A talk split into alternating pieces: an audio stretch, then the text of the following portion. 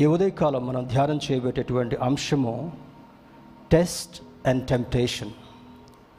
పరిశోధన మరియు శోధన అనేటటువంటి ఆ శీర్షికను ఆధారం చేసుకుని దేవుని యొక్క సముఖంలో కొద్ది నిమిషాలు దేవుని యొక్క వాక్యాన్ని ధ్యానం చేసుకుందాం. బైబిల్స్ ఉన్నటువంటి వారందరూ కూడా మీ గ్రంథాలు తెరచి పాత నిబంధన గ్రంథము నుండి యోబు గ్రంథము మొదటి అధ్యాయము పదహారో వచనాన్ని చదువుకొని ధ్యానంలో కొనసాగుదాం. Book of Job chapter one word sixteen. యోబు గ్రంథము మొదటి అధ్యాయము పదహారో వచనాన్ని చదువుకుందాం. Book of Job chapter one word sixteen. అతడు ఇంకా మాట్లాడుచుండగా మరి ఒకడు వచ్చి దేవుని అగ్ని ఆకాశము నుండి పడి గొర్రెలను పనివారిని రగులబెట్టి వేసెను దానిని నీకు తెలియజేయుటకు నేనొక్కడనే తప్పించుకొని వచ్చి ఉన్నాను నేను దేవుని బిడ్డరా యోబు గ్రంథంలో ఉన్నటువంటి ఈ యొక్క సన్నివేశాన్ని మరి పరిశుద్ధాత్ముడి ఉదయకాల సమయంలో ఏం బోధించిన ఉన్నాడో శ్రద్ధతో ఆలకించి దేవుని ఆశీర్వాదాలు స్వతంత్రించుకుందాం.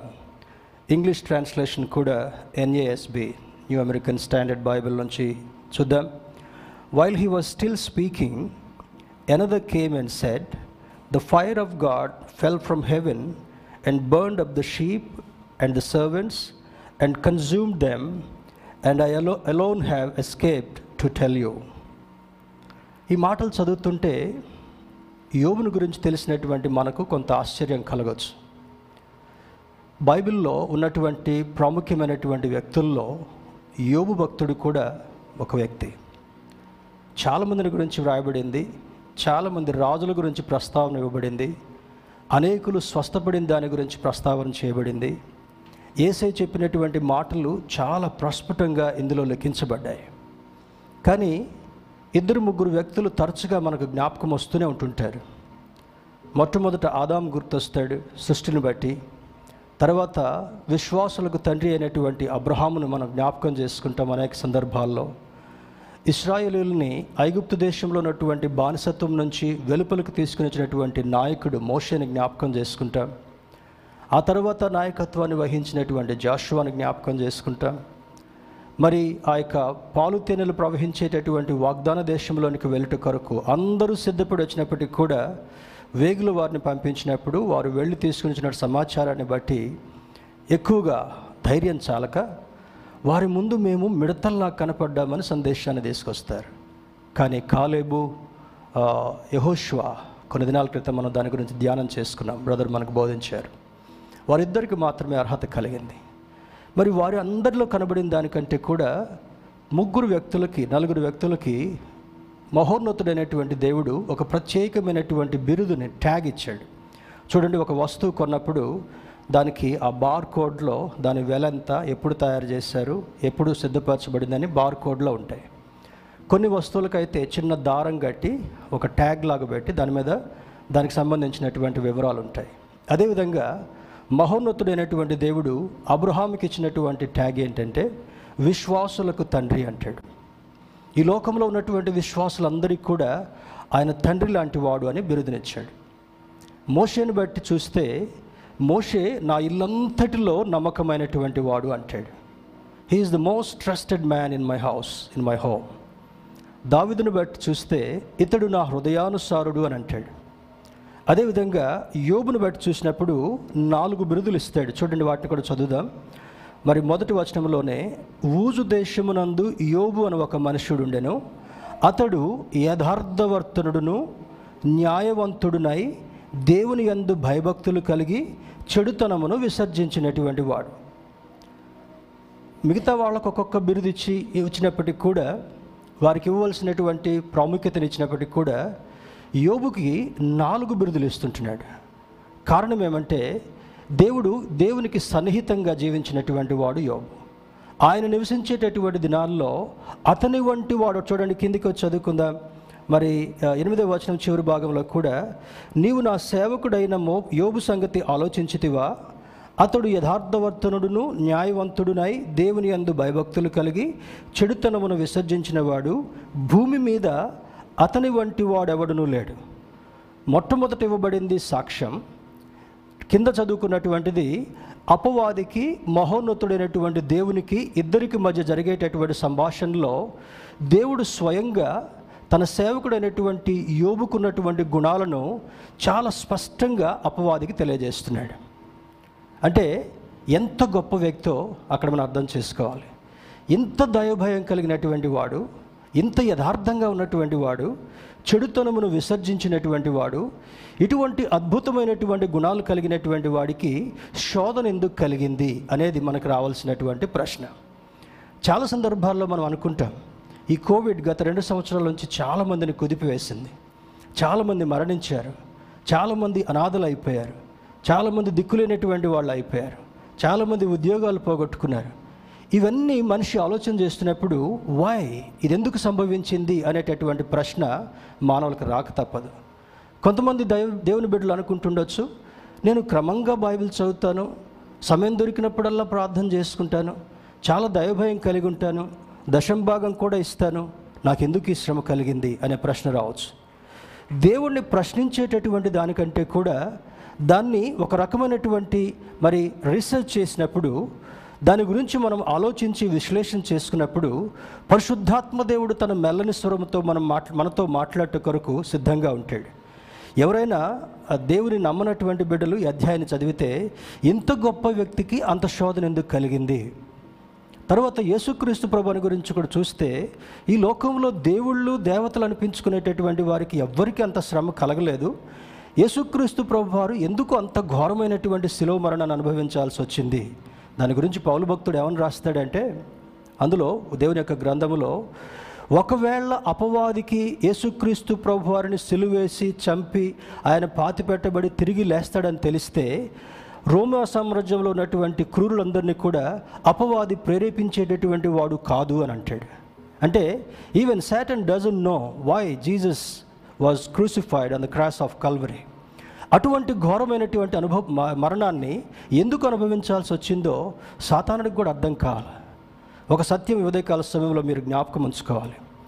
ఏం జరిగిందో సాతానుడికి తెలుసు ఏం జరుగుతుందో తెలుసు ఏం జరగబోతుందో సాతానుడికి తెలియదు కానీ మన దేవుడికి ఉన్నటువంటి గొప్పతనం ఏమంటే ఆయనకి ఏం జరిగిందో తెలుసు ఏమి జరుగుతుందో తెలుసు ఏమి జరగబోతుందో తెలుసు. అదే అపవాదికి మన దేవునికి ఉన్నటువంటి ఒక గొప్ప వ్యత్యాసం. అయితే యోబు యొక్క జీవితం నుంచి మనం నేర్చుకోవాల్సినటువంటి విషయం ఏమంటే దేవునికి ఇష్టలైనగా జీవించేటటువంటి వారికి కూడా శోధనలు తప్పకుండా వస్తవి అని బైబిల్ చెప్తుంటా ఉంది. ఒకవేళ ఎవరైనా కొంచెం ఎదిగిన క్రైస్తవులు అనుభవం ఉన్నటువంటి క్రైస్తవులు నువ్వు దేవుని నమ్ముకో నీకేం కాదంటే అది కరెక్ట్ కాదు అని మీకు అర్థం కావాలి ఉదయకాల సమయంలో. అందుకే యోహాన్ సువార్తలు అంటాడు you will have to face tribulations in this world ఈ లోకంలో మీరు శోధనను అనుభవింపక తప్పదు అని అంటాడు. మరి తర్వాత దానికి ప్రత్యామ్నాయం చెప్తాడు? శోధనను సహించువాడు ధన్యుడు అంటాడు. ఇంకో చోట ఏమని చెప్తాడు? మీరు శోధనలో పడకుండానట్లు మెలకువగా ఉండి ప్రార్థన చేయడి అంటే ఒక జబ్బు ఉంది దానికి విరుగుడు కూడా ఉంది. అదేవిధంగా ఒక సమస్య వస్తుంది ఆ సమస్యకు తగినటువంటి విరుగుడు కూడా ఇస్తాడు. దీన్ని పౌలు భక్తుడు ఏమని రాస్తాడంటే సాధారణంగా మనుషులకు కలిగేటటువంటి శోధనలే మీకు వస్తున్నవి కానీ దాని నుండి తప్పించుకునేటటువంటి మార్గం కూడా ఇస్తానంటాడు. స్తోత్రం చెప్దాం. హలలుయ శోధనలు అందరికీ వచ్చినట్టుగా వస్తాయి. ఇప్పుడు చూడండి సీజనల్ సిక్నెసెస్ వస్తున్నాయి. మరి లాస్ట్ నవంబర్ నైన్టీన్త్ నుంచి రెండు వేల పంతొమ్మిది నవంబర్ నుంచి కోవిడ్ ఎంటర్ అయిపోయింది. చాలా దేశాలని అతలాకుతలం చేసింది. ఏమేమో first wave second wave third wave ఆ ఫంగస్ ఈ ఫంగస్ భయంకరమైనటువంటి రీతిలో. ఇప్పుడు ఏంటంటే డెల్టా డెల్టా ప్లస్ కొత్త కొత్త పేర్లు పెడుతున్నారు. తుఫాన్లకు పేర్లు పెడుతున్నారు వైరస్లకు కూడా పేర్లు పెడుతున్నారు. మంచిదే. ఇవన్నీ వస్తున్నప్పటికీ కూడా మనకంటూ ఒక విశ్వాసం ఉండాలి. అదేంటంటే గాఢాంధకారపు లోయల్లో నేను సంచరించుకుంటూ వెళ్తున్నప్పటికి కూడా ఏ అపాయము మనకు కలగకుండా ఆయన చేతుల్లో భద్రపరిచేటటువంటి దేవుడు మనం ఆరాధించే దేవుడు. స్తోత్రం చెప్దాం. హలలుయ దేవుని బిడ్డలారా యోబు జీవితంలో కూడా అదే జరిగింది. ఏసే జీవితంలో కూడా శో శోధన వచ్చింది. సాతానుడు వచ్చి అతన్ని శోధించాడు. నలభై దినాలు ఉపవాసం ఉండి ప్రార్థన చేసి ముగించిన తర్వాత భయంకరమైన రీతిలో ఏసైని శోధించాలన్నప్పుడు నీ దేవుడైనటువంటి శోధించే హక్కు నీకు లేదు అని ఒక ఫిట్టింగ్ రిప్లై ఒక అద్భుతమైనటువంటి జవాబు వేసి ఇవ్వడం జరుగుతుంటా ఉంది. ఈ ఉదయకాల సమయంలో ఇందులో ఉన్నటువంటి కొన్ని ప్రత్యేకతలు మనం చదువుకొని మరి ముందుకు సాగుదాం. మనకు అర్థం రావాల్సినటువంటి ప్రశ్న పదహార వచనాన్ని మరలా చూడండి. అందరూ మీ బైబిల్స్లో చూడాల్సిందిగా కోరుతుంటున్నాను. అతడు ఇంకా మాట్లాడుచుండగా మరి ఒకడు వచ్చి దేవుని అగ్ని ఆకాశము నుండి పడి గొర్రెలను పనివారిని రగులబెట్టి కాల్చివేసెను. దాన్ని తెలియజేయుటకు నేను ఒక్కడినే తప్పించుకొని వచ్చాను అంటాడు. ఏమర్థమైంది మీరు ఈ మాట చదువుతున్నప్పుడు? మొట్టమొదట రావాల్సినటువంటి ప్రశ్న దేవుని అగ్ని దిగొచ్చి కాల్చేసింది అంటాడు. ఒకవేళ దేవుని అగ్ని అంటూ వచ్చి కాల్చేస్తే ఈ సమాచారం తెచ్చినోడు కూడా వాళ్ళతోటే ఉన్నాడు. అందరూ కలిసి గొర్రెలు మేపుతున్నారు. మరి ఆయనకి మరి యోబు గారికి ఎన్ని గొర్రెలు ఉన్నాయంటే ఏడు వేల గొర్రెలు ఉన్నాయి ఏడు వేల గొర్రెలు. చిన్నప్పుడు మేము ఊరు నుంచి వచ్చాం కనుక మాకు మేకలు ఉండే ఒక ప్రత్యేకమైన జీతగాడు ఉండేవాడు. పశువులు ఉన్నాయి పాడి గేదెలు కూడా ఉన్నాయి. ఎనభై మేకలు ఉంటే అబ్బా ఇంత గొప్ప ఇన్ని మేకలు ఉన్నాయా మాకు? వాటి కొరకు సపరేట్గా ఒక పొలాన్ని మేము సెగ్రిగేట్ చేసి మేపేటటువంటి వారం బలంగా ఉంచడం కొరకు. అంటే ఇతనికి ఏడు వేల గొర్రెలు ఉన్నాయి తర్వాత ఏమేమి నడిచాడు? మొదటి రెండు మూడు వచనాలు మనకు చూస్తే అక్కడ ఆయనకు ఏడుగురు కుమారులు ముగ్గురు కుమార్తెలు. పది మంది సంతానం ఉన్నారు. తర్వాత ఏడు వేల గొర్రెలు ఉన్నాయి మూడు వేల ఒంటెలు ఉన్నాయి తర్వాత ఐదు వందల మరి జతల ఎడ్లు అంటాడు. ఎడ్లు అంటే అరక దున్నటం కొరకు సేద్యం చేయటం కొరకు ఒక నాగలికి కాడి అంటూ ఉంటుంది. దానికి ఇటుపక్క ఒక ఎద్దుని ఇటుపక్క ఒక ఎద్దుని కట్టేసి దున్నుతూ ఉంటుంటారు. నా ఐదు వందల జతల ఎడ్లు అంటే దాదాపు థౌజండ్ బుల్స్ వెయ్యి ఎద్దులు ఉన్నాయి తర్వాత మరి ఫైవ్ హండ్రెడ్ ఫీమేల్ డాంకీస్ అంటే ఐదు వందల ఆడుగాడిదలు ఉన్నాయి వాటికి ఇంకా ఆ- దినాల్లో పను బరువులు మోయటం కొరకు వారు నివసించేటటువంటి ప్రాంతాలు ఎక్కువగా ఈ పర్వత ప్రాంతాలు కనుక బరువులు మోయటం కొరకు అన్ని గాడిదలు ఉన్నాయి తర్వాత మరి ముగ్గురు అద్భుతమైనటువంటి చాలా సన్నిహితులు ఉన్నటువంటి స్నేహితులు కూడా ఉన్నారు. వారిది మరి చూడండి రెండవ అధ్యాయం పదకొండవ వచనంలో ఎలిఫస్ బిల్దర్ అండ్ జోఫర్ అనేటటువంటి ముగ్గురు సన్నిహితంగా ఉండేటటువంటి స్నేహితులు ఉన్నారు ఈయనకి దినచర్య ఏంటంటే యోబుకి ఈ నాలుగు ప్రత్యేకమైనటువంటి దైవభయంతో కూడినటువంటి గుణాలు ఉన్నందువల్ల ప్రతి వారంలో ఆ ముగ్గురు అక్క చెల్లెండ్లని మరి వీళ్ళు పిలిచి ఈ ఏడుగురు అన్నదమ్ములు పిలిచి చక్కగా విందు చేసుకునేటటువంటి వారు. విందు చేసుకున్నప్పుడు ఏమైపోద్ది? విందుతో చాలా సంతోషంగా ఉంటారు. కొన్ని మంచి మాటలు పలకొచ్చు కొన్ని ఉపయోగం లేనటువంటి మాటలు కూడా పలకొచ్చు.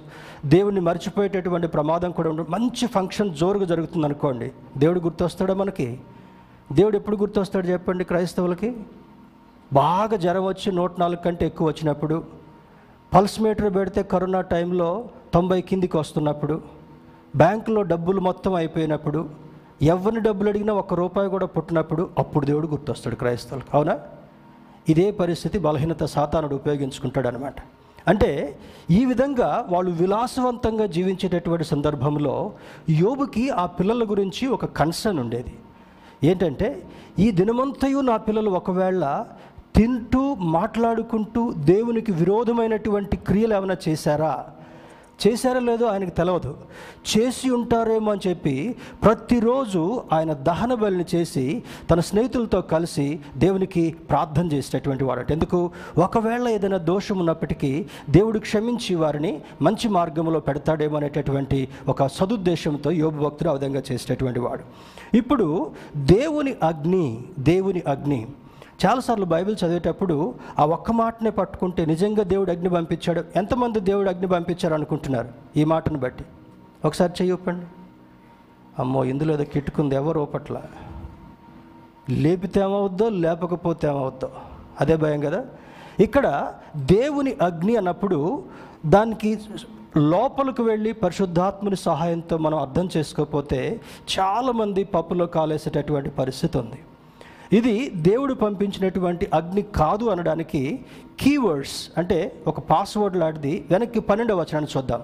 Go back to verse twelve అనగా యహోవా ఇదిగో అతనికి కలిగిన సమస్తమును నీ వశమున ఉన్నది. అతనికి మాత్రము ఏ హానియు చేయకూడదని అపవాదికి సెలవీయగా వాడు యహోవా సన్నిధి నుండి బయలు వెళ్ళెను ఒక దినాన దేవుని యొక్క దూతలు యోబును దర్శించడానికి వచ్చారంట. అదే అదే బయట ఉంటుంది చూడండి ఆరో వచనంలో. దేవదూతలు యహోవా సన్నిధిని నిలుచుటకై వచ్చిన దినం ఒకటి తటస్థించను. ఆ దినమున అపవాది అగువాడు వారితో కలిసి వచ్చిన. ఏం చేశాడంట? యోబుకున్నటువంటి పరిస్థితిని బట్టి మరి బలులు అర్పిస్తూ ప్రార్థన చేసుకుంటూ ఒక పయస్ మనిషి అంటే ఒక ఒక చక్కని ఏ షో ఏ ఏ దోషము లేనటువంటి వ్యక్తిగా జీవిస్తున్నప్పుడు దేవదూతలు దర్శించి యోబు దగ్గర ఉన్నటువంటి సమాచారాన్ని దేవుని దగ్గరికి తీసుకుని వెళ్ళేటటువంటి వారు. ఇంతకుముందు కూడా చెప్పాను.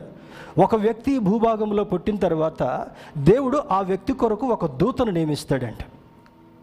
ఆ దూత చేసేటువంటి పరిచర్య ఏమంటే మనం దేవుని యందు భయభక్తులు కలిగి ఉంటే ఎక్కడికి వెళ్ళా కూడా మనకు కనపడకుండా ఆ దూత మన వెంట వెంటనే వస్తూ ఏ అపాయం రాకుండా మనల్ని భద్రపరచు కొరకు ఆ దూత సహాయం చేస్తూ ఉంటుంటాడు.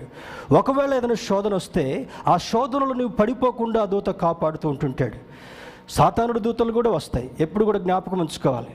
ఒక ట్రైన్కి రెండు పట్టాలు ఏ విధంగా ఉంటాయో ఒక పక్క దేవుని కాపుదల ఒక పక్క దేవుని యొక్క దూత మనతో ఉంటున్నప్పుడు అపవాది కూడా కొంచెం దూరంగా ఉండి మరి అపవాది యొక్క దూతలను కూడా మన దగ్గరికి పంపిస్తాడు. ఎక్కడ దొరుకుతాడా? ఎక్కడ అవకాశం దొరుకుతుందా? అదేవిధంగా ఈ ఈ దేవుని యొక్క దూతలతోటి అపవాది కూడా వచ్చినప్పుడు దేవుడు అడుగుతున్నాడు ఎక్కడి నుండి వచ్చావు నువ్వు? భూభాగం మీద అటు ఇటు తిరుక్కుంటూ సమయానికి ఇక్కడికి వచ్చాను అంటాడు. ఎందుకు వచ్చావు? అని దేవుడు ఒక ప్రశ్న అడిగితే నీ సేవకుడు అనేటువంటి యోబుని గురించి ఎప్పుడైనా ఆలోచించావా? యోబుని ఒక్కసారి నీ చెయ్యి ఆయన మీద నుంచి తీసేయి భయంకరంగా నిన్ను ఏ విధంగా దూషిస్తాడో చూడని అపవాదన్నప్పుడు నా నా సేవకుడు అటువంటి వాడు కాదు. మొదటి రెండు వచనాల్లో యోబుకున్నటువంటి విలువను దేవుడు సాక్ష్య రూపంలో చెప్పినప్పటికీ కూడా ఎనిమిదవ వచనానికి వచ్చినప్పటికల్లా హీఈస్ రీటరేటింగ్ మరలా అపవాదితో చెప్తున్నాడు నా సేవకుడైనటువంటి యోబుకి అద్భుతమైనటువంటి నాలుగు లక్షణాలు గుణాలు ఉన్నాయి ఏది జరిగినా కూడా నా సన్నిధి నుండి దూరం కాడు నా నుండి దూరం వెళ్ళడు అని చెప్పినప్పుడు చూడు ఒకసారి ఏం జరుగుద్దో నీ చెయ్యి ఒకసారి తీసేయి. ఆయన చుట్టూ ఆయన యావదాస్తి చుట్టూ కూడా నీవు అద్భుతమైనటువంటి కంచెను భద్రపరిచావు కనుక ఏ ఒక్కరూ లోపలికి రాకుండా జరుగుతుంటా ఉంది. చూడండి కాంపౌండ్ వాల్ ఉంటే ఈ పిల్లులు కుక్కలు లేకపోతే రోడ్డు మీద తిరిగేటటువంటి జంతువులు మన దగ్గరికి రావు. డోర్ వేసుకొని తలుపేసుకుంటాం. ఇంతకుముందు మన చర్చ్ కాంపౌండ్లో ఉన్నటువంటి ఫ్రంట్ గేట్లో దానికి ఒక హుక్ ఉండేది. చాలామందికి టెక్నికల్గా దాన్ని ఏ విధంగా తీసుకొని రావాలో తెలుసు.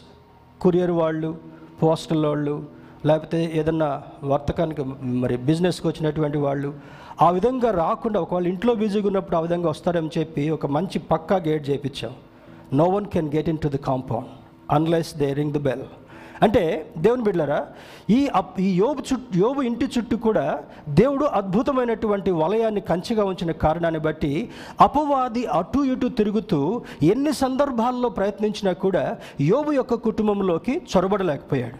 అప్పుడు అంటాడు ఈ పన్నెండవ వచనంలో యోబు యోబు ప్రాణం మీద తప్ప నీకు అంతటికి పర్మిషన్ ఇచ్చాను. You do whatever you want అంటే యోగు ప్రాణం మీద మరి దేవుడు ఆ- ఆ కాపుదలు ఇచ్చాడు కానీ తన పిల్లల మీద కానీ ఆస్తి మీద కానీ ఎక్కడ కూడా ఇవ్వలేదు అది మనకు మొట్టమొదటి సత్యం అర్థం కావాలి.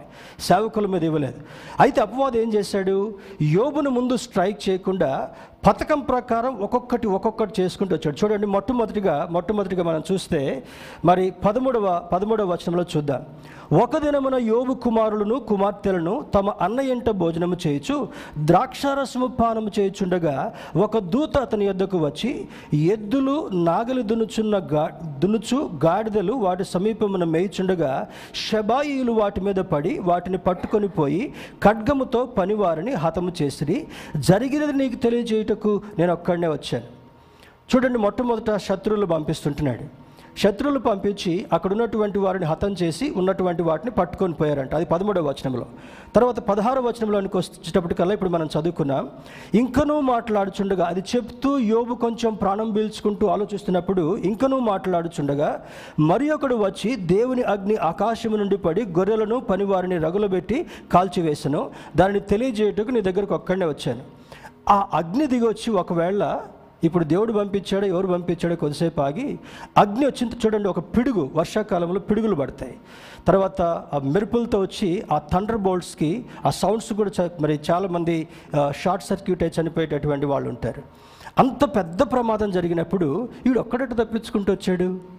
That is a big question mark తర్వాత మూడవ మూడవ స్ట్రైక్ పదిహేడవ వచనాన్ని కూడా చూద్దాం. అతడు ఇంకనూ మాట్లాడుచుండగా కల్దీలు మూడు సమూహములుగా వచ్చి ఒంటిల మీద పడి వాటిని కొనిపోయి ఖడ్గము చేత పనివారిని చంపిరి. నీకు దానిని తెలియజేయుటకు నేను ఒక్కడనే తప్పించుకుని వచ్చాను. అంతమంది వచ్చి గుమికూడి అందరిని ఎక్కడున్న వాళ్ళందరిని చంపేస్తూ ఉన్నప్పుడు మరి వీడు ఒక్కడు తప్పించుకొని వచ్చాడు. Satan is very deceptive person. చాలా మోసపూరితమైనటువంటి వాడు. సాతాను గురించి బైబిల్ ఇంకొకటి ఏమైనా బావిడిందంటే వాడు చాలా యుక్తిపరుడంట. వాడి పథకం వాడి ప్లాన్ చాలా సందర్భాల్లో అర్థం కాదు. దేవుని నమ్మినటువంటి బిడ్డలకు పరిశుద్ధాత్మని యొక్క ఆధీనంలో జీవించినటువంటి వారికి మాత్రమే సాతానుడి యొక్క ప్లాన్ని కూడా దేవుడు వారికి వివరిస్తాడంట. అది చాలా సందర్భాల్లో పాత నిబంధన గ్రంథంలో తన ప్రవక్తలైనటువంటి వారిని తనకు తన ఎందు భయభక్తులు కలిగినటువంటి రాజులని ఏ విధంగా భద్రపరిచాడో బైబిల్ చదువుతున్నప్పుడు ఆ యొక్క విశ్లేషణ మనకు అర్థమవుతుంటా ఉంది. తర్వాత పద్దెనిమిదవ వచనాన్ని కూడా చూద్దాం. చూడండి. అతడు మాట్లాడుచుండగా వేరొకడు వచ్చి నాలుగవసారి నీ కుమారులను నీ కుమార్తెలను తమ అన్న ఇంట భోజనం చేయొచ్చు ద్రాక్షారసము పానం చేయుచుండగా గొప్ప సుడిగాలి అరణ్యముగా వచ్చి ఆ ఇంటి నాలుగు మూలను కొట్టగా అది యవనుల మీద పడినందున వారు చనిపోయేరి. దాన్ని తెలియజేయటకు నేను ఒక్కడనే వచ్చాను. అంటే మళ్ళీ కిందికి వచ్చి చూసినప్పుడు చూడండి ద ఫిఫ్త్ వన్ ఆల్సో గొ గొప్ప సుడిగాలి అరణ్య మార్గముగా వచ్చి ఆ ఇంటి నాలుగు మూలను కొట్టింది. అంటే ఐదు సందర్భాల్లో యోబుకున్నటువంటి యావదాస్తి అంతటిని కూడా అపవాది శత్రువుల ద్వారా సుడిగాలి ద్వారా అగ్ని ద్వారా మరి అక్కడ ఉన్నటువంటి వర్తకులు పోయేటటువంటి వాళ్ళ ద్వారా భయంకరంగా స్ట్రైక్ చేసి మొత్తం తుడిచిపెట్టేటట్టుగా చేశాడు. అప్పుడు యోబు ఏమంటాడు తెలుసా? కిందికి వచ్చినప్పటికల్లా యహోవా నామమునకు స్థుతి కలుగునగాక మరి ఈ సంగతులను ఏ విషయమందును యోబు ఏ పాపమును చేయలేదు దేవుడు అన్యాయం చేసినని చెప్పలేదు. ఇరవై ఒకటిలో అంటాడు నేను దిగంబరునై వచ్చాను. దేవుడే ఇచ్చాడు దేవుడే తీసుకుని పోయాడు. ఇది ఒక నిజమైనటువంటి విశ్వాసకు ఉండవలసినటువంటి ఒక గొప్ప ఆలోచన. చాలామంది దేవుని ప్రశ్నిస్తాం. దేవా ఇది ఎందుకు చేయాల్సి వచ్చింది నువ్వు? ఇంకెంతమంది లేరు నువ్వు చేయటం కొరకు? నా కుటుంబంలోని ఈ శోధన ఎందుకు? నా బిడ్డ జీవితంలో ఈ శోధన ఎందుకు? నా ఇంటి వారి విషయంలో ఈ శోధన ఎందుకు? నాకెందుకు ఇది కలిగింది అన్నప్పుడు దేవుని బిడ్డరా కరోనా వచ్చి పైన ఐసోలేషన్లో ఉన్నప్పుడు క్వారంటైన్లో ఉన్నప్పుడు కొంచెం బాధ కలిగి ఎక్కడికి వెళ్ళలేనటువంటి పరిస్థితి ఎవరిని చూడలేనటువంటి పరిస్థితి. అప్పుడు ప్రార్థనలు అడిగినప్పుడు దేవుడు అన్నాడు ఈ వ్యాధి యొక్క తీవ్రత ఏంటో నీకు కూడా తెలవాలి. ఆ తర్వాత ఈ వ్యాధి నుండి నిన్ను బయటికి తీసుకొచ్చి నా సాక్షిగా ఎలా నిలబెట్టుకుంటానో నీకు అర్థం కావాలని దేవుడు చెప్పినప్పుడు నా దేవుడు నేను స్థుతించా స్తోత్రం చెప్దాం అలలుయ శోధన రావద్దు ప్రభు అని మనం ప్రార్థన చేయదు శోధనలో నిలబడేటటువంటి అనుభవాన్ని నేర్పించు ప్రభు. శోధనలో ధైర్యంతో విశ్వాసముతో నా విశ్వాసాన్ని పోగొట్టుకోకుండా నా విశ్వాసమును గట్టిగా పట్టుకొని నీ కృపలో ఏ విధంగా జయం పొందాలో నాకు నేర్పించు ప్రభు అని మనం ప్రార్థన చేయాలి. అందుకే రోజు చేసేటటువంటి ప్రార్థన ఒక రకంగా ఉంటుంది. దేవుని దగ్గరికి నీవు వెళ్ళి ప్రార్థన చేసేటప్పుడు గదిలోనికి వెళ్ళి రహస్యమందున్నటువంటి నీ తండ్రికి మొరపెడుతున్నప్పుడు ఇటువంటి విషయాలన్నీ కూడా మన బలహీనతలన్నింటినీ కూడా దేవునికి చెప్పుకోగలగాలి. ఒక సామెత ఉంది కదా? తల్లి పుట్టిల్లు ఎవరికి తెలుసంట? మేనమామ అంటే ఎవరు? వీళ్ళిద్దరు? మేనమామ తల్లి ఇద్దరు ఒక ఇంటి వాళ్ళు. అంతే కదా? ఒకరి బలహీనతలు ఒకటేంటో తెలుసు. ఒకరి స్ట్రెంగ్త్స్ ఏంటో ఇంకొకరికి తెలుసు. కనుక నీవు దేవుని దగ్గర దాచిపెట్టాల్సింది ఏది కూడా లేదు. డాక్టర్ దగ్గరికి వెళ్ళిన తర్వాత ఏదైనా దాచిపెట్టుకుంటే మనకే నష్టం. అదేవిధంగా దేవుని సముఖంలోకి వెళ్ళినప్పుడల్లా కూడా ఏది దాచిపెట్టకుండా మహోన్నతుడైనటువంటి దేవుని దగ్గర నువ్వు ప్రార్థన ద్వారా వాటిని కుమ్మరించినప్పుడు దేవుడు ఏం చేస్తాడంటే నీకు శక్తినిచ్చేటటువంటి వాడు బలమునిచ్చేటటువంటి వాడు నిన్ను కాపాడేటటువంటి వాడు నీకు ధైర్యం ఇచ్చేటటువంటి వాడని ఈ గ్రంథం మనకు బోధిస్తుంటా ఉంది. ఇందులో ఉన్నటువంటి దానిలో అంటాడు చూడండి The Spirit of God is willing to teach us the difference between God's tests and Satan's temptations today.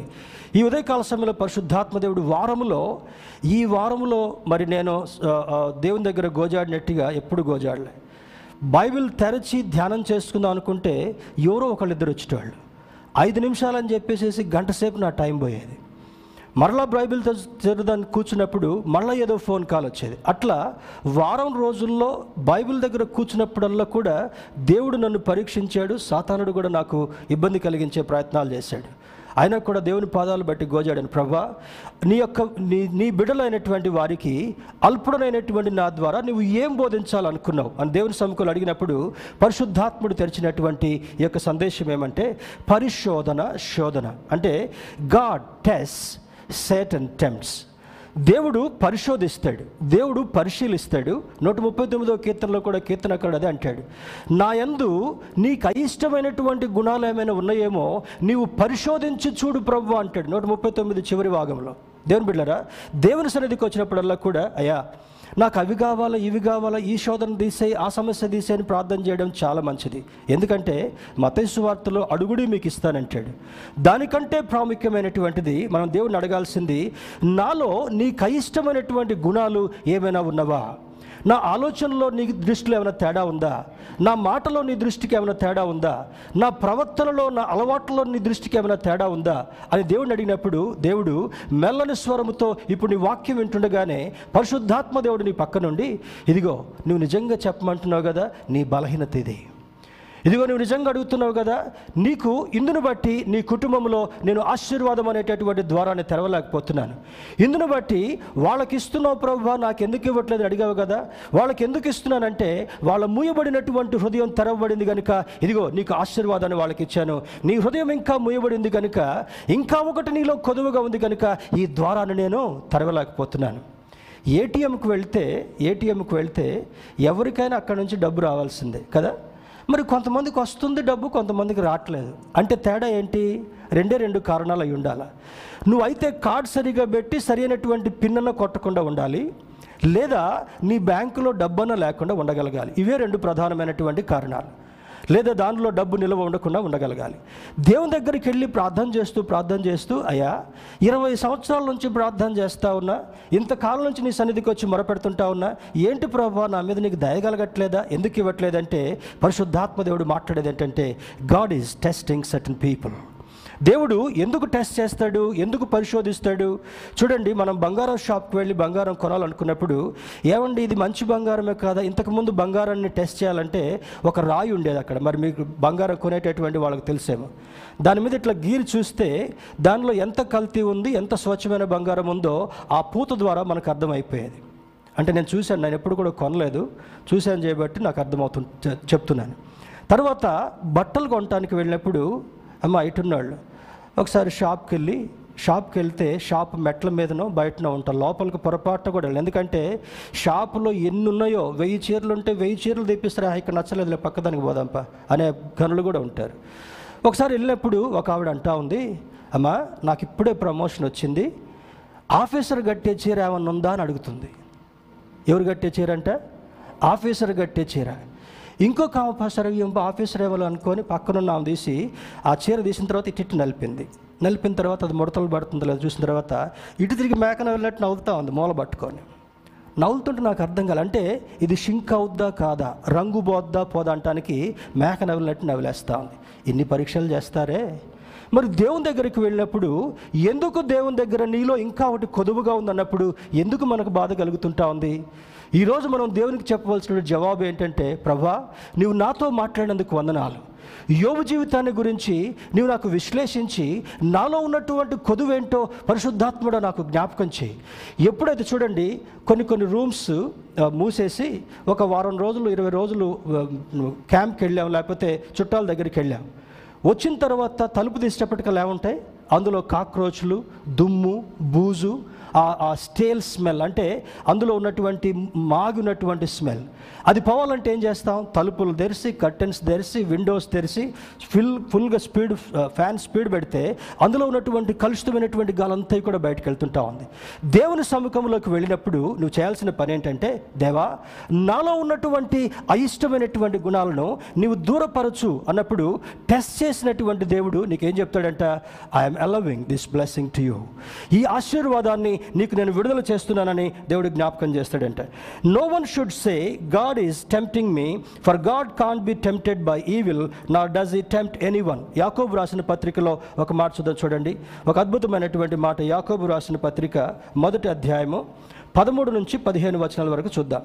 దేవుడు యాకోబు రాసిన పత్రిక మొదటి అధ్యాయము పదమూడు నుంచి పదిహేను వరకు చదువుతున్నాను.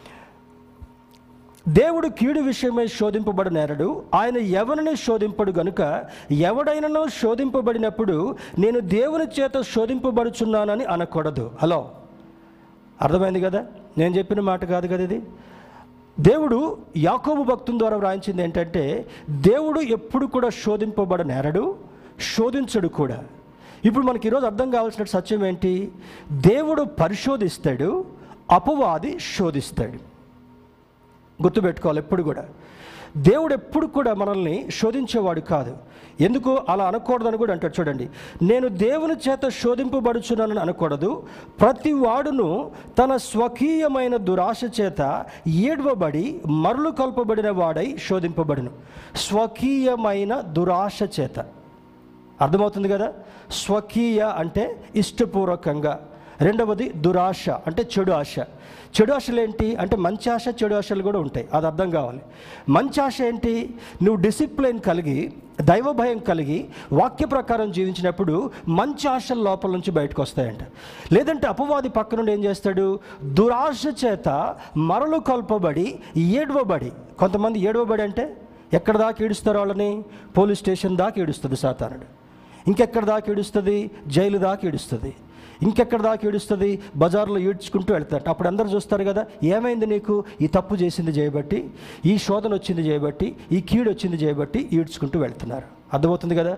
అపవాది తన యుక్తి చేత దురాశలు కల్పించి ఈడ్చుకుంటూ మరలు కల్పబడిన తర్వాత ఏం చేస్తుందంట? మనకు ఒక సామెత ఉంది కదా దురాశ దుఃఖమునకు చేటు అంటారు.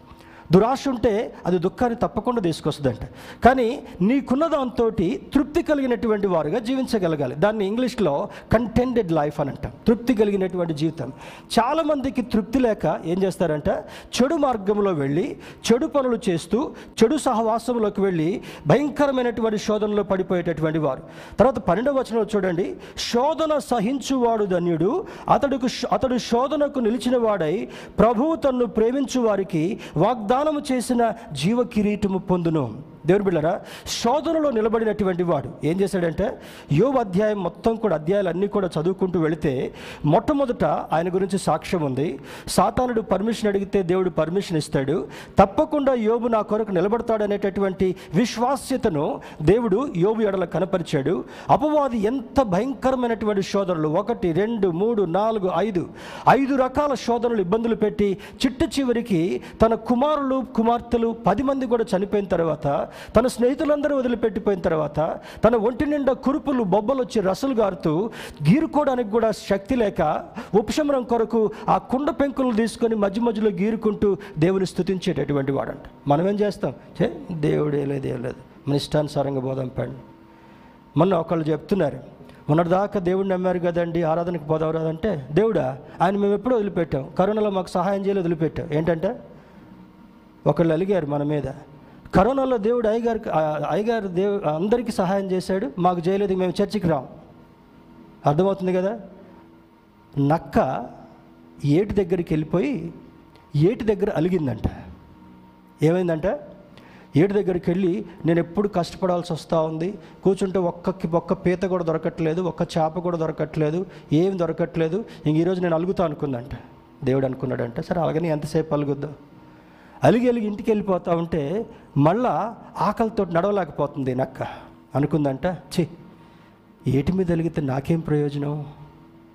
మళ్ళా దానికి ఆకలి తీరాలంటే ఏటి మీద ఆధారపడాల్సిందే. అర్థమవుతుంది కదా? నీ శోధన తొలగిపోవాలంటే దేవుని మీద ఆధారపడక తప్పదు. దేవుని బిళ్ళరా యువదే కాలశంలో జ్ఞాపకం ఉంచాలి. ఈ చర్చి మాని ఇంకొక దగ్గరికి వెళితే నీకు ఆశీర్వాదం కలుగుద్ది అనుకోవడం అది అపోహ మాత్రమే. ఎక్కడైతే స్నేహితుడు మేలు కోరి గాయమును చేయను పగవాడు లెక్కలేనన్ని ముద్దులు పెట్టినంట.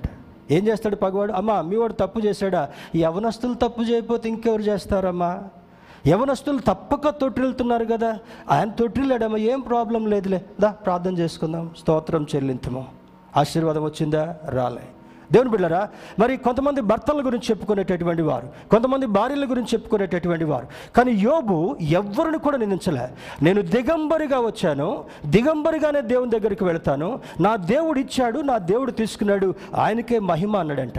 ఎంతమంది ఈ మాట చెప్పగలం? దేవుని బిళ్ళరా ఒకసారి అర్థం చేసుకుందాం. తర్వాత అంటాడు ఆయన ఏ మాత్రం కూడా నిందించలే. భార్య కూడా దూషిస్తుంటా ఉంది. ఏమయ్యా?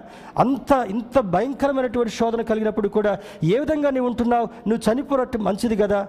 ఈ వాసన ఈ దుర్వాసన ఈ భయంకర సమస్య పిల్లలు పోయారు నేను కూడా ఉన్నంత కాలం బ్రతుతో చచ్చిపోతా అనేటటువంటి ఆలోచనకు వచ్చింది. ఆ సందర్భంలో కూడా యోబు తన భార్యను గద్దిస్తున్నాడు. ఏమని గద్దిస్తున్నాడంటే మూర్ఖురాలు మాట్లాడినట్టుగా నువ్వెందుకు మాట్లాడుతున్నావు? మేలైతే అనుభవించావు భూమి మీద మన వంటి వాడు లేడనేటటువంటి అద్భుతమైనటువంటి సాక్ష్యాన్ని పొందుకునే ఎదుగుదల మనకు దేవుడు ఇచ్చాడు ఇప్పుడెందుకు నువ్వు దేవుడిని దూషిస్తున్నావు? మూర్ఖురాల్లాగా మనం నువ్వు మాట్లాడద్దు. నా దేవుడే ఇచ్చాడు నా దేవుడే తీసుకున్నాడు. ఆయనకి మహిమని ఆయన చెప్పడం జరుగుతుంటా ఉంది.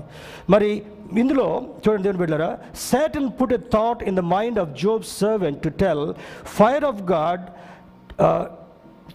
fire of God to derail Job from his faith in God అంటే దేవుని యొక్క అగ్ని దిగి వచ్చి వీళ్ళందరినీ కాల్ చేసిందని చెప్తే యోగుకున్నటువంటి విశ్వాసం నుండి తొలగిపోతాడేమో అనేటటువంటి ఉద్దేశం చేత వాడినొక్కడిని తప్పించుకునేటట్టుగా అనుమతిచ్చాడు మిగిలిన వాళ్ళందరూ చనిపోయేటట్టుగా చేసినప్పటికీ కూడా ఏమని నమ్మాలి? నిజమే కావచ్చు అనుకుంటారు.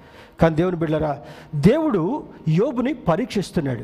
ఐదు రకాల భయంకరమైనటువంటి శోధనలు వచ్చినప్పటికీ కూడా పరీక్ష చేస్తూ పరీక్ష చేస్తూ ఈ బంగారం కొనేటప్పుడు ఏం చేస్తాం మనం ఇప్పుడు? ముడి బంగారాన్ని కాల్చుతారు. మూసలో పెట్టి కాలుస్తూ ఉంటుంటారు.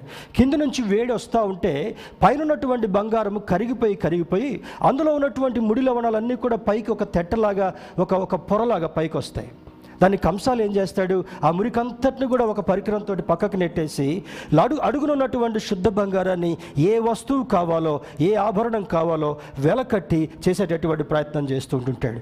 నీ జీవితంలో మేలు పొందాలంటే మనలో ఉన్నటువంటి మురికి పోవాలంటే ఇప్పుడు చూడండి డిటాక్సేషన్ డిటాక్సికేషన్ అనేటటువంటిది ఒక మాట అంటారు. ఏంటండి? గ్రీన్ టీ తాగుతున్నారు. ఎందుకు తాగుతున్నారు గ్రీన్ టీ? లోపల ఉన్నటువంటి మురికిని చెమట రూపంలో బయటికి తీసుకొచ్చేస్తుంటా ఉంది. లేదా మరి కొన్ని న్యాచురల్ పద్ధతిలో ఎలి బయటికి పుష్ చేస్తుంటా ఉంది. అదేవిధంగా నీ హృదయంలో ఉన్నటువంటి మురికి పోవాలంటే ఏం చేయాలి? దేవుని యొక్క పరీక్షలో కాల్చబడేటటువంటి అనుభవానికి నువ్వు వెళ్ళగలగాలి.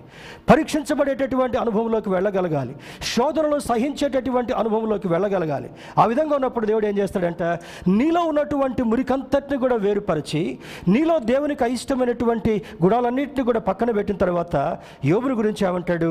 యథార్థవంతుడు న్యాయవంతుడు దేవుని యందు భయభక్తులు కలిగినటువంటి వాడు చెడుతనమును విసర్జించినటువంటి వాడని మొట్టమొదటి అధ్యాయంలో సాక్ష్యం చెప్పి తర్వాత ఒకటి రెండు అధ్యాయాలకు వచ్చినప్పటికల్లా మొత్తం పోగొట్టుకుంటాడు. తర్వాత తన స్నేహితులు కూడా వెళ్ళిపోయినప్పుడు చాలా చాలా బాధపడతాడు. తను తాను దూషించుకుంటాడు. తను తాను శపించుకున్నట్టుగా మాట్లాడుకుంటాడు. అదంతా అయిన తర్వాత చిట్ట చివరి అధ్యాయంలో దేవుడు కనికరించి తాను పోగొట్టుకున్నటువంటి ఆశీర్వాదం కంటే మిగుల ఆశీర్వాదాన్ని ఎక్కువ ఆశీర్వాదాన్ని యోబుకి ఇచ్చాడట. దాన్ని ఏమంటారంటే God has given double portion of blessing to Job అత్యధికమైనటువంటి ఆశీర్వాదాన్ని యోబుకి ఇవ్వడం మాత్రమే కాకుండా ఆ ముసలితనములో చక్కని ఆరోగ్యాన్ని చూడండి చెట్టు చివరి అధ్యాయానికి వెళదాం. యోబు గ్రంథము చివరి అధ్యాయంలోకి వెళితే మనకు అది అర్థమవుతుంటుంది. జోబ్ లాస్ట్ చాప్టర్ చెట్టు చివరి అధ్యాయంలో నూట అటు తరువాత యోబు నూట నలభై సంవత్సరములు బ్రతికి తన కుమారులను కుమారుల కుమారులను నాలుగు తరముల వరకు చూచెను. పిమ్మట యోబు కాలము నిండిన వాడై మృతుడాయను. దేవుని బిడ్డారా ప- అంత అంతకుముందు పన్నెండు వచనంలో యహోవా యోబును మొదట ఆశీర్వదించినంత కంటే మరి అధికముగా ఆశీర్వదించను. మొట్టమొదటనే ధనవంతుడు మొట్టమొదటనే ఆశీర్వాదవంతుడు మొట్టమొదటనే అద్భుతమైన సాక్ష్యం పొందుకున్నటువంటి వాడు మొదటనే ఆయన వంటి వాడు భూమి మీద ఎవడు లేడని చెప్పబడినటువంటి యోబు అన్ని పోగొట్టుకున్న తర్వాత విశ్వాసంతో నిలబడినప్పుడు మునుపు కలిగినటువంటి దానికంటే అత్యధికమైనటువంటి ఆశీర్వాదాన్ని యోబు పొందుకున్నట్లుగా అక్కడ జ్ఞాపకం చేయబడుతుంటా ఉంది. దేవుని బిళ్ళరా ఇక్కడ మరి దీంట్లో చూస్తే మరి ఫైర్ సెండ్ బై గాడ్ కొద్ది నిమిషాలు. త్వర త్వరగా మనం ధ్యానం చేసుకుందాం. మరి దేవుడు పంపించిన అగ్ని దేవుడు పంపించనటువంటి అగ్ని అనేది మనకు అర్థం కావాలంటే అందులో దాని డిఫరెన్స్ మనకు అర్థం కావాలి. ఏం ఏం డిఫరెన్స్ అది? చూడండి మొట్టమొదటి కొన్ని చూద్దాం. నిర్గమకాండము పదమూడవ అధ్యాయం ఇరవై ఒకటో వచనంలో దేవుడు ఇస్రాయల్ నడిపించేటప్పుడు పగటి వేళ అగ్నిస్తంభ సారీ మేఘస్తంభాన్ని పెట్టాడు. సూర్యుని యొక్క తీవ్రత వాళ్ళ మీద పడి నిరసించిపోకుండా రాత్రి వేళ ఏం చేశాడంట? అగ్నిస్తంభాన్ని పెట్టాడు. దానికి ట్విన్ బ్లెస్సింగ్స్ ఉన్నాయి రెండు ఆశీర్వాదాలు ఉన్నాయి. ఎడారులో వెళ్ళేటప్పుడు కొన్ని క్రూరమైనటువంటి జంతువులు విష సర్పాలు ఆ శాండ్లో ఉండి శాండ్లో ఇప్పుడు చూడండి ఎప్పుడన్నా మీరు జియోగ్రఫీ డిస్కవరీ ఛానల్ చూస్తూ ఉంటే కొన్ని విష సర్పాలు ఇసుక లోపలికి వెళ్ళి దాక్కుంటాయి. ఏదైనా పైకి తిరుగుతున్నట్టు అనిపించినప్పుడు పైకి వచ్చి తింటాయి మళ్ళీ ఇసుకలోకి వెళ్ళిపోతాయి. అటువంటి వాటి నుంచి ప్రమాదం కలగకుండా ఉండటం కొరకు వారికి రాత్రి వేళ మరి ఆ పరిసరాలు కనబడటం కొరకు ఏం చేశాడంటే రాత్రి వేళ అగ్నిస్తంభంలో ఉండి వారికి వెలుతురునిచ్చేటటువంటి వాడు. He supplying the light to the to his beloved children ఆయన ప్రేమించినటువంటి ఇస్రాయల్కి పగటి వేళ మరి ఎండ తీవ్రత కలగకుండా మేఘస్తంభాన్ని పెట్టాడు. రాత్రి వేళ అగ్నిస్తంభాన్ని పెట్టి వెలుతురునిస్తున్నాడు కాపుదలనిస్తున్నాడు వెలుతురును బట్టి వాళ్ళు ఏమేం పనులు చేసుకోవాలో చేసుకోగలిగినటువంటి కృపనిస్తున్నటువంటి దేవుడు మన దేవుడు అయింటున్నాడు అక్కడ ఫైర్ పిల్లర్ కనపడుతుంటా ఉంది. రెండవది చూసినప్పుడు దేవుని బిళ్ళారా మరి మొదటి రాజులు పద్దెనిమిది వద్ద ముప్పై ఎనిమిది వచనంలో ఏలియా ప్రవక్తకి బయలు ప్రవక్తలకు మధ్యలో ఒక సంఘర్షణ వచ్చింది. ఒక పోటాపోటీ జరిగిన సన్నివేశం వచ్చింది. మొట్టమొదటి బయలు ప్రవక్తలకి సమయం ఇస్తాడు. మీ దేవుడు గొప్పోడైతే చేయండి. అగ్గిపుల్ల గీరకుండా దహన బలి పశువు దహించబడాలి. అది వాళ్ళకు పెట్టుకున్నటువంటి సవాల్. ఉదయం నుంచి సాయంత్రం వరకు చేశారు. జరగలే. తర్వాత మీ పని అయిపోయిందా? అయిపోయింది. నా పని వచ్చిందని చెప్పి అక్కడ ఇంకా ఎక్కువ నీళ్ళు పోపించాడంట ఆ కందక మీద. నీళ్ళు పొర్లిపారి బురద బురదగా చిత్తడి చిత్తడి అయ్యేటట్టుగా కూడా ఆ పరిసరాలంతా అయిపోయిన తర్వాత ఆకాశం వైపు కనులెత్తి ప్రార్థన చేస్తున్నాడు ప్రవక్త అయినటువంటి ఏలియా. అయ్యా నీ కొరకు నేను ఒక్కడిని రోషం కలిగినటువంటి వాడిని మిగిలాను. వీరు నాలుగు వందల ముప్పై మంది కంటే పైగా ఉన్నటువంటి ప్రవక్తలు వాళ్ళ అనుచరులు ఇక్కడ ఉన్నారు. నీవు గొప్ప దేవుడు అని రుజువు చేసుకో. ఆమెన్. అనకముందే ఏమైందంట? ఆకాశము నుండి అగ్ని దిగి వచ్చి ఆ కందకం మీద ఉన్నటువంటి ఆ యొక్క పశువుని ఆ రాళ్ళను కట్టెలను బుగ్గిగా బూడిదగా చేసి ఆరిన నేలగా చేసిందంట. స్తోత్రం చెప్దాం. హలలుయ దేవుని అగ్నిలో ఉన్నటువంటి శక్తి. దేవుడు ఎప్పుడు ఎక్కడ అగ్ని పంపించాలో పంపించాడు. ఎక్కడ కాపుదలు ఇచ్చాడో ఆ కాపుదలను ఇచ్చాడు. అపవాది అగ్ని తీసుకొచ్చి ఏమంటాడు? ఆ పనివాడితో ఏమని చెప్పిస్తున్నాడు? యహోవా అగ్ని దిగి వచ్చింది. నీ పని వాళ్ళందరూ కూడా చనిపోయారు. వీళ్ళందరూ కూడా కాల్చివేయబడ్డారు అంటారు. దేవుని బిడ్డరా ఈ సత్యం మనకు అర్థం కావాలి. ఏది స్వచ్ఛమైంది ఏది స్వచ్ఛం కాందని నీ కంటి చూపు ద్వారా ముక్కు వాసన ద్వారా నోటి రుచి ద్వారా ఏ విధంగా పరీక్షించి దాని డిఫరెన్షియేషన్ చెప్తామో దేవుడిచ్చినటువంటి జ్ఞానాన్ని బట్టి చెప్తామో పరిశుద్ధాత్మని సహాయం చేత అది దేవుడు పంపినటువంటి అగ్ని కాదని పన్నెండవ వచనంలో మనం చదువుకున్నటువంటి దాన్ని బట్టి అర్థం కావాలి. దేవుని బిడ్డరా సాతానుడు కూడా ఆ విధంగా పంపిస్తూ సాతానుడు కూడా మనం నమ్మబలికిస్తూ అవ్వను మోసగించినట్లుగా మనల్ని కూడా అనేక సందర్భాల్లో మోసగించేటటువంటి ప్రయత్నం తప్పకుండా చేస్తాడనేటటువంటి సత్యము మనకు అర్థం కావాలి. తర్వాత మూడవది అంటాడు చూడండి. మూడవది మనం చూసినప్పుడు మరి రెండు రాజుల రెండవ గ్రంథము మొదటి అధ్యాయము తొమ్మిది పదకొండు వచనాల్లో ఏలియాకు అక్కడ ఒక ఒక సందేశం తీసుకొని రాబడుతుంటా ఉంది. యాభై మందిని పొరుగు రాజు పంపిస్తాడు. నువ్వు పడుకొని మంచం మీద కూర్చోటం కాదు పెద్ద ఆయన రాజు పిలుస్తున్నాడు రా. అనంటే నిజంగా రాజు పంపిస్తున్నాడా? అని చెప్పి అయ్యా వీడొచ్చి నాతో ఇట్లా మాట్లాడుతూ ఉన్నాడు. నీ అగ్నిని పంపించి ఒకసారి పరీక్ష పెట్టంటే దహించేటటువంటి అగ్ని దిగి వచ్చి యాభై మంది ఒకసారి కాలిపోతారు. తర్వాత రెండవ వాడు వర్తమానం తీసుకొస్తాడు. ప్రవక్త పెద్ద ఆయన అదిగో రాజు పిలుస్తున్నాడు రాని మళ్ళీ యాభై మందిని తీసుకొస్తాడు. తీసుకొచ్చిన తర్వాత నిజంగా పంపించాడా? అవునయ్యా. మళ్ళీ రెండోసారి పంపించేటప్పటికల్లా అదే ప్రార్థన చేస్తే ఆకాశం నుండి అగ్ని దిగి వచ్చి ఆ యాభై మంది కూడా దహించబడతారు. అంటే దేవుని యొక్క గొప్పతనం ఏంటో తన ప్రవక్త యొక్క ప్రార్థనను ఆలకించేటటువంటి దేవుడు అద్భుతమైనటువంటి జవాబిస్తున్నట్టుగా అర్థమవుతుంటా ఉంది. మూడవసారి ఇంకొకటి వచ్చి అంటాడు అంతకుముందు జరిగిన వాళ్ళకి ఏం జరిగిందో తెలుసు. మూడవ వాడు వచ్చి ప్రవక్త దగ్గర సాష్టాంగపడి అంటున్నాడు దైవజనుడా నీ నీ దేవుని యొక్క కృప నా మీద కనపరిచి ఇదిగో రాజుగారు పిలుస్తున్నాడు. ఒకసారి రా అంటే మళ్ళా దేవుడు అంటాడు ఏలియాతోటి ఏలియా వాడు ప్రాధేయపడుతున్నాడు గనుక నా గొప్ప శక్తి ఏంటో వాడు తెలుసుకున్నాడు కనుక ఈ శక్తి ఏంటో రాజు దగ్గర కూడా తెలియజేస్తాను కనుక this time you go I'm permitting you అర్థమవుతుంది కదా? ఎప్పుడు అగ్ని పంపించాలో ఎప్పుడు కృప చూపించాలో ఎప్పుడు కాపుదలనివ్వాలో మన దేవునికి అన్నీ తెలుసు. మనం ప్రార్థన చేసేటప్పుడు అయ్యా ఏలియా ప్రార్థన చేసినప్పుడు యాభై మందిని చంపావు కదా ఈమె ఊకిసికిస్తా ఉంది ఈ మీదకి అగ్ని పంపు ప్రభు అని ప్రార్థన చేయబాకండి. అమ్మా బ్రదర్స్ సిస్టర్స్ ఇట్లాంటి ప్రార్థన దేవుడు వెండు. దేవుడు ఏ ప్రార్థనను వింటాడో దేవుడు ఏ ప్రార్థనకు జవాబిస్తాడో మనకు అర్థం కావాలని ఉదయకాల సమయంలో పరిశుద్ధాత్మ దేవుడు జ్ఞాపకం చేస్తుంటున్నాడు. తర్వాత ఎలీషా రాజుల రెండవ గ్రంథము ఆరవ అధ్యాయం పదిహేడవ వచనములో ఆ పర్వత ప్రాంతంలో దోతాన్ అనేటటువంటి మన్యం దగ్గరికి వెళ్ళి తలదాచుకున్నాడు ఆ ఆ సేవకుడు బయటకు వచ్చి చూస్తే ఆ రథాలు ఉన్నాయంట శత్రు సైన్యము రథాలు ఉన్నాయి రథాల దగ్గరికి వచ్చి చూసేటప్పటికల్లా బయటకు వచ్చి చూసి ఇద్దరిని గొట్టం కొరకు వందల మంది సైన్యం రథాలు గుర్రాలు వేసుకుని వచ్చారంట. ఈ పెద్ద ఆయన బక్క చెక్కినోడు ముసలాయన ఒక్క ముసలాయిని కొట్టాలంటే చిన్న పిల్లోడు చాలు యవనస్తుడు చాలు. ఇంత సైన్యాన్ని ఎందుకు? దేవుని యొక్క శక్తి ఎలీషాకి ఏ విధంగా తోడుగా ఉంటుందో ఏలియాకి ఒక రకమైనటువంటి ప్రభావం ఉంటే ఎలీషాకి అద్భుతమైనటువంటి ఏడంతల గొప్ప గొప్ప స్థితిని దేవుడు కలుగజేశాడంట. ఎలి ఏలియా ద్వారా ఎలిషాకి. ప్రార్థన చేస్తూ అంటాడు అరే ఏం ప్రాబ్లం లేదు. నువ్వు ధైర్యంగా ఉండు ప్రార్థన చేసుకో. అంటే ప్రార్థన చేసుకుంటున్నాడు స్తోత్రం స్తోత్రం అంటాడు కానీ ఒక్కనే తెలిసి చూస్తూనే ఉన్నాడు బయటికి. ఎన్ని రథాలు ఉన్నాయో. మనం కూడా అప్పుడప్పుడు ఇటు చేస్తుంటాం కదా. ప్రా- ప్రార్థన చేస్తూనే ఉంటాం అది జరుగుద్దో లేదో చూసుకుంటూనే ఉంటాం. అది కాదు.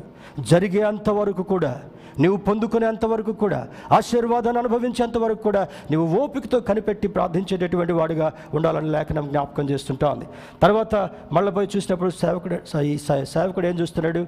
యజమానుడా మన అప్పుడు అంతకుముందు ఏమైనా ప్రార్థన చేశాడు ఎలిషా? దేవా ఈ పని వాని కండ్లు తెరవచేయి.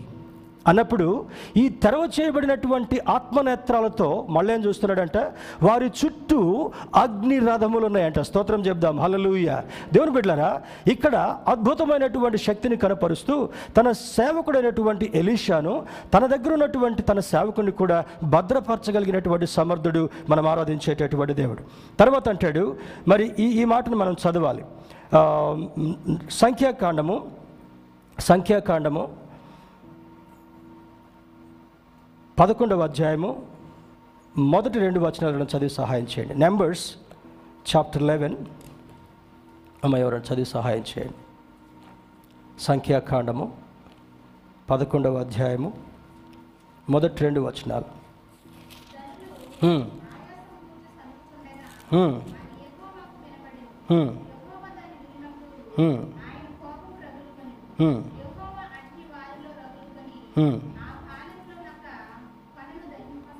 చాలు. ఇక్కడ ఏమైందంటే జనులు ఆయాసమును గూర్చి సణుగు కొనుచుండగా అది యహోవాకు వినబడను. అమ్మా సనిగేటోళ్ళు ఎవరున్నారు ఇంతకుముందు నేను నేను కూడా నాకు సనిగే బుద్ధి ఉండేది.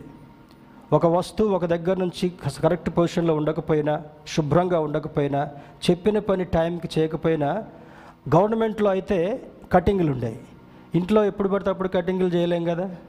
ఇంట్లో కొద్దిసేపు ఓర్చుకొని ఒకసారి చెప్తాను రెండోసారి చెప్తాను మూడోసారి నేనే చేసుకుంటూ వెళ్ళిపోతాను.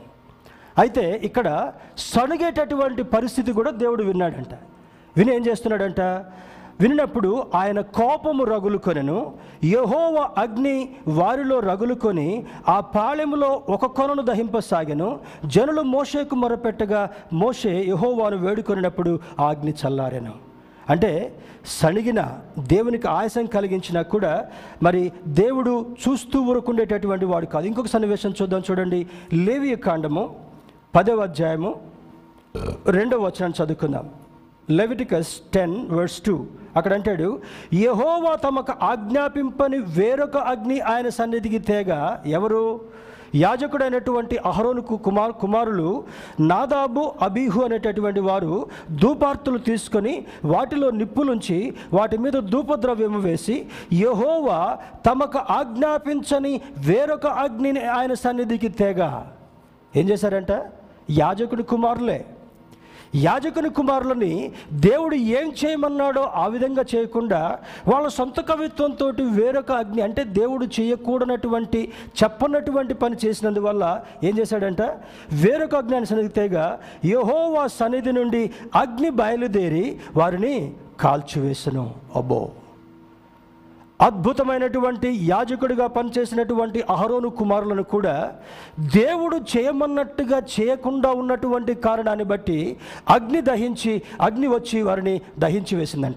ఇది దేవుడు అగ్ని ఎప్పుడు పంపాలి ఎందుకు పంపాడు పంపిన దానివల్ల ఏమి ఏమి లెసన్ పాఠం మనం నేర్చుకోవాలో ఈ ఐదు సన్నివేశాల్లో మనకు స్పష్టంగా అర్థమవుతుంటా ఉంది. దేవుని బిడ్డరా మనం చదువుకున్నటువంటి యోబు యోబు గ్రంథంలోనికి వెళితే సేటన్ ఈజ్ వెరీ డిసెప్టివ్ అతడు మోసపూరితమైన మోసపూరితమైనటువంటి ఆలోచనల చేత ఏమంటాడు? దేవుడు నువ్వు ఇంత ప్రేమిస్తున్నప్పటికీ కూడా ప్రతిరోజు దహన బలులు ఇస్తున్నప్పటికీ కూడా ప్రతిరోజు నువ్వు దేవుని ఎదుట యథార్థవంతుడిగా ఉన్నప్పటికీ కూడా ఇదిగో చూడు యహోవ అగ్ని దిగొచ్చి నీ పిల్లల్ని కాల్ చేసింది నీ ఆస్తిని కాల్ చేసింది. ఏడు వేల గొ- గొర్రెలు వెళ్ళిపోయినాయి ఒంటలు వెళ్ళిపోయినాయి గాడిదలు వెళ్ళిపోయినాయి సేవకులందరూ కూడా చనిపోయారు. నేను ఒక్కడనే తప్పించుకుని వచ్చాను. అంటే నమ్మబలికించే దాని కొరకు యోబుని దేవుని యొక్క సాన్నిధ్యం నుండి తోసివేయట కొరకు వెలుపలకు తీసుకొని రావడం కొరకు అపవాది యొక్క యుక్తిని ఉపయోగిస్తున్నప్పటికీ కూడా పరిశుద్ధాత్మని సహాయంతో నొప్పంతటిని కూడా ఓర్చుకుంటూ బాధంతటిని కూడా ఓర్చుకుంటూ భార్య నిందిస్తున్న స్నేహితులు వదిలిపెట్టిపోయినా కూడా దేవుని సన్నిధిని గట్టిగా పట్టుకొని దేవా నీవే నాకు శరణ్యం. నా ఎముకలు క్షీణించిపోయినప్పటికి కూడా నా శరీరము క్షీణించిపోయినప్పటికి కూడా ఈ కురుపులతో నేను మొత్తపడుతున్నప్పటికి కూడా దేవా నీ పాద సన్నిధి మాత్రం నేను వదలనయ్యా. ఇది క్రైస్తవుడికి ఉండాల్సినటువంటి నిరీక్షణ. ఏ ఇబ్బంది కలిగినా కూడా దేవా నిన్ను మాత్రం ఎప్పుడు కూడా దూషించను. నిన్ను ఎప్పుడు కూడా తప్పుగా అర్థం చేసుకోను. నీ మీద ఎప్పుడు కూడా దుఃఖం ఆయాసం పెట్టుకోను. ఈరోజు నా మనసును మార్చుకుంటాను ప్రభు అన్నప్పుడు దేవుడు మనకు శక్తిని సామర్థ్యాన్ని ఇచ్చేటటువంటి వాడు. God's advice and counsel keep on watching and pray continually so that you may not enter in to temptation మత వార్త ఇరవై ఆరో అధ్యాయం నలభై ఒకటో వచనంలో అంటాడు ప్రార్థన చేస్తూ ఉండండి మెలకువగా ఉండండి. అంటే ఎందుకు? మీరు శోధనలో పడకుండానట్లు మెలకువగా ఉండి ప్రార్థన చేయడి. ఈ శోధన నీకు రాకుండా ఉండాలంటే ఒకవేళ సాతానుడు పొంచి ఉంచి యోబుకు కలిగించినటువంటి శోధనలు ఒకవేళ నీ మీదకి తీసుకొని రావాలని ప్రయత్నిస్తున్నప్పటికీ కూడా ఎవరు బిడ్డలారా? యవనులు చాలామంది టెంప్ట్ అయ్యేటటువంటి వాళ్ళు ఉంటారు. చిన్నపిల్లలు చాలామంది టెంప్ట్ అయ్యేటటువంటి వాళ్ళు ఉంటారు. వ్యామోహం కలిగినటువంటి వాళ్ళు చాలామంది టెంప్ట్ అయ్యేటటువంటి వాళ్ళు ఉంటారు. ఈ రకంగా శోధనలో పాపములో జారి పడిపోకుండా ఉండాలంటే ఏం చేయాలంట?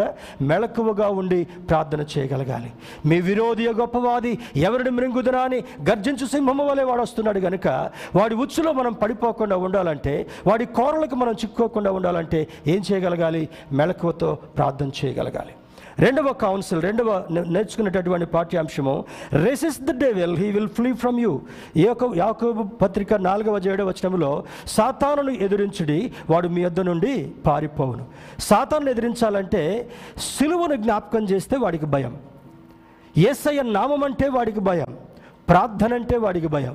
ఈ మూడింటి ద్వారా పరిశుద్ధాత్మని యొక్క నేర్పరితనంతో ఆ యొక్క సంకేతంతో అపవాదిని ఎదిరించేటటువంటి ధన్యత దేవుడు నీకు ఇస్తాడు ఇది ఒక కౌన్సిల్ నాలుగవ చూసినప్పుడు చూడండి మూడవ చూసినప్పుడు అంటాడు చూడండి let us not let us not get in to temptation but deliver us from evil మనం పరలోక ప్రార్థన మతేశ్వ వార్త ఆరు పదమూడు అంటాం కదా మేము శోధనలో పడకుండానట్లు మాకు సహాయం చేయి. ఎందుకు ఈ ప్రార్థన చెప్పాడు? చాలామంది ఈ ప్రార్థన చెప్పరు. సాతానుడు సాతానుడు చేసినటువంటి క్రియకార్యం ఈ ప్రార్థన చెప్పకుండా చేయించడం కూడా అపవాది యొక్క యుక్తే. కొన్ని డినామినేషన్స్లో ఈ ప్రార్థన చెప్పరు. ఎందుకు? అనుదిన ఆహారం మాకు దయచేయంటే ప్రతిరోజు నీకు ఇస్తున్నటువంటి ఆహారాన్ని బట్టి దేవుని స్థుతించాలి శోధనలో పడకుండానట్లు ఏం చేయగలగాలి? మెలకువగా ఉండి ప్రార్థన చేయమంటాడు. ఆ విధంగా నువ్వు చేయగలగాలి. తర్వాత నాలుగవది అంటాడు చూడండి. కొరింతలకు రాసిన మొదటి పత్రిక పదవ అధ్యాయం పదమూడవ వచనంలో he will make way to get out of this situation సాధారణంగా మనుషులకు కలిగే శోధన వస్తుంది కానీ దాని నుండి తప్పించుకునేటటువంటి మార్గాన్ని కూడా నీకు ఇస్తారని ఆయన వాగ్దానం చేస్తున్నాడు. చివరిగా ఐదవ చూసినప్పుడు లూకాసు వార్త ఇరవై రెండవ అధ్యాయం నలభై వచనంలో pray that you will not fall in to temptation నువ్వు మెలకువగా ఉండి ప్రార్థన చేస్తున్నట్లయితే విశ్వాసంతో దృఢంగా ఉన్నట్లయితే నువ్వు శోధనలో పడిపోకుండా నిన్ను కాపాడేటటువంటి దేవుడు యోబును కాపాడినటువంటి దేవుడు యోబును శ్రమల నుండి పరీక్షల నుంచి గెలిపింప చేసినటువంటి దేవుడు. ఎంత పోగొట్టుకున్నాడో అంతకు అత్యధికమైనటువంటి ఆశీర్వాదం ఆశీర్వాదాన్నిచ్చి పోగొట్టుకున్నటువంటి పది మంది బిడ్డలను కూడా మరలా ఏడుగురు కుమారులను ముగ్గురు కుమార్తెలను దేవుడు ఇవ్వడం జరుగుతుంటా ఉంది. దేవుని బిడ్డరా ఏం పోగొట్టుకున్నావో దాని గురించి నీవు కలత చెందాల్సినటువంటి అవసరం లేదు. ఏ శోధన కలుగుతుందో దాని గురించి నువ్వు భయపడాల్సినటువంటి అవసరం లేదు. Job one forty two sixteen and twelve. యోబు చెట్టు చివరి అధ్యాయము నలభై రెండవ అధ్యాయము పదహారు పన్నెండు వచనాలు చూస్తే యోబు గెలిచినట్లుగా నీ పరిస్థితిలో నీ పరీక్షలో నీ స్థితిగతుల్లో నీకున్నటువంటి ఛాలెంజెస్లో నువ్వు కూడా గెలవాలంటే ఏం చేయగలగాలి? అయ్యా యోబుకిచ్చినటువంటి పట్టుదల నాకు కూడా ఇవ్వు. యోబు ప్రార్థించినట్టుగా నేను కూడా ప్రార్థించి ఆధిక్యతను దయచేయి. యోబుకు సాక్ష్యం ఏ విధంగా పొందుకున్నాడో అటువంటి సాక్ష్యాన్ని నాకు దయచేయి. అని నువ్వు ప్రార్థన చేసినప్పుడు యోబును గెలిపించినటువంటి దేవుడు నిన్ను కూడా గెలిపించిన కొరకు సమర్థుడు. నమ్మితే స్తోత్రం చెప్దాం. హలలుయ ఈ ఉదయకాల సమయంలో గాడ్ టెస్ సేటన్ టెంప్ట్స్ దేవుడు నిన్ను పరిశోధిస్తాడు. దేవుడు నిన్ను పరీక్షిస్తాడు. అపవాది నిన్ను శోధిస్తాడు కనుక ఆ శోధనలో పడకుండా ఉండాలంటే నువ్వు మేలు పొందాలంటే ఆశీర్వాదాన్ని పొందాలంటే దేవుని బిడ్డగా జీవించు. దేవుని యొక్క కృపలో ముందుకు సాగు. అట్టి ప్రోత్సాహము దేవుడు మనందరికీ కలుగు చేయనుగాక. ఆమె